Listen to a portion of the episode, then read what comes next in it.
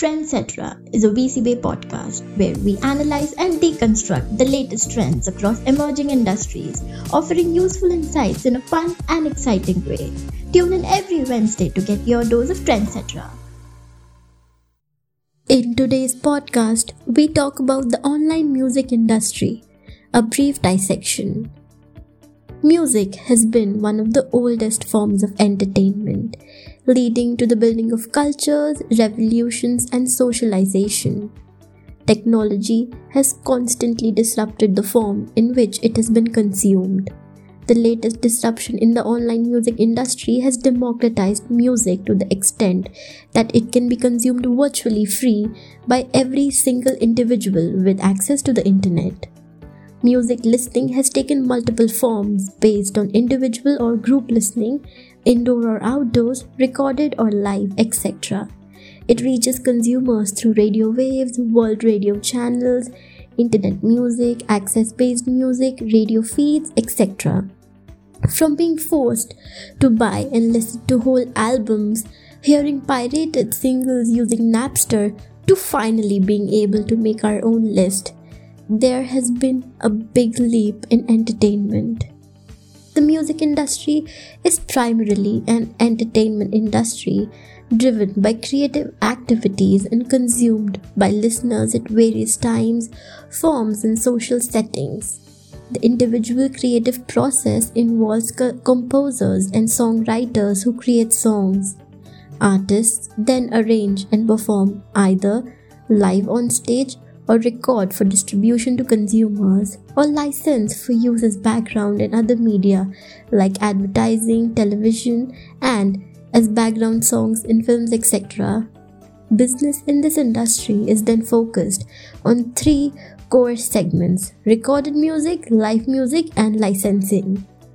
Industry size the 2020 revenue for music across the globe was USD 21.6 billion which is a substantial increase from USD 14 billion in 2014.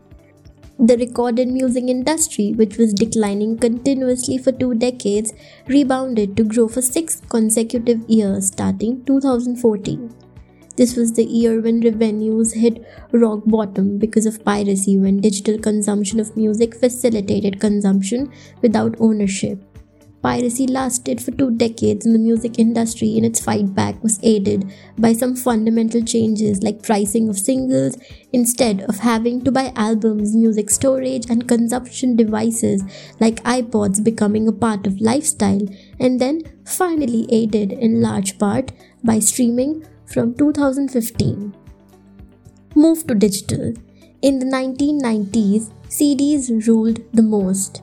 Music was typically sold as albums marketed by large record labels who decided the trend of music and the fate of musicians. Digital disruption was initiated by the technology called MP3, which converted music into digital form. The MP3 data form, which could be stored in devices one tenth the size of a small CD player played on a computer and could be transferred electronically at the press of a button, killed the control held by big music houses over music consumption. Physical music continues to degrow, contributing 20% of the total revenue in 2020. It now remains in the realm of nostalgia and collection aficionados who found virtue in the tactile and identity markers they provide. Live music, the pandemic impacted the revenue sales dramatically to less than US dollar 10 billion from USD 28 billion in 2019. Hopefully, the revenue is expected to bounce back quickly with a vengeance as people forced to lockdown would want more of live music and 2022 should reach the levels of 2019. Streaming music. Contrary to live music, streaming continues to grow even during the pandemic, growing by 23% over 2019. Streaming revenue of US dollar 13.4 billion comes from a combination of 443 million paid users and advertising driven by a large number of music listeners on these streaming applications music downloads. Ownership has declined tremendously both in the physical format and in the form of digital downloads. It continues to decline, raking in US dollar 2 billion in 2020 and targeted to drop below US dollar 1.5 billion by 2025. Startups Music being such a glamorous industry, startups are spawning dime a dozen across the globe. The uniqueness is that consumption is agnostic of class and creed and hence has a huge audience, yet, digitalization has crashed revenues. Streaming revenues are slowing down as markets mature. Spotify has managed only a 7% growth in 2020 in its home market of Sweden, where streaming makes up 85% of recorded music revenues. Streaming services are still in the race for market share, which means huge marketing spends with limited ideas to push consumers through subscription.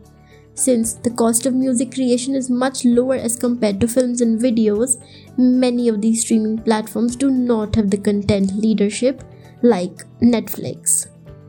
Conclusion Streaming apps are in a race to dominate the winner takes it all model, like most of the technology startups, and finding the right horse to bet on will be extremely tough.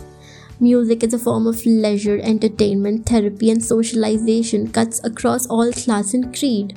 After storytelling, if there is anything which has universal appeal, then it is singing, to which all individuals gravitate. With the advent of social media, streaming apps like TikTok, SoundCloud, YouTube, and TV music shows, music making, and self publishing has become that much easier.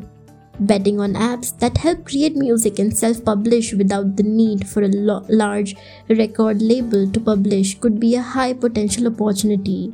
Businesses like Tunely, Soundbrenner, and Soundbridge should be the startups of the future as Music has become more virtual identity markers and social credibility is built by being a good musician, singer, composer rather than being just a consumer or a patron. Thank you for listening to today's episode. Trendsetra, a VC Bay podcast, is available on Spotify, Apple Podcast, and Google Podcast.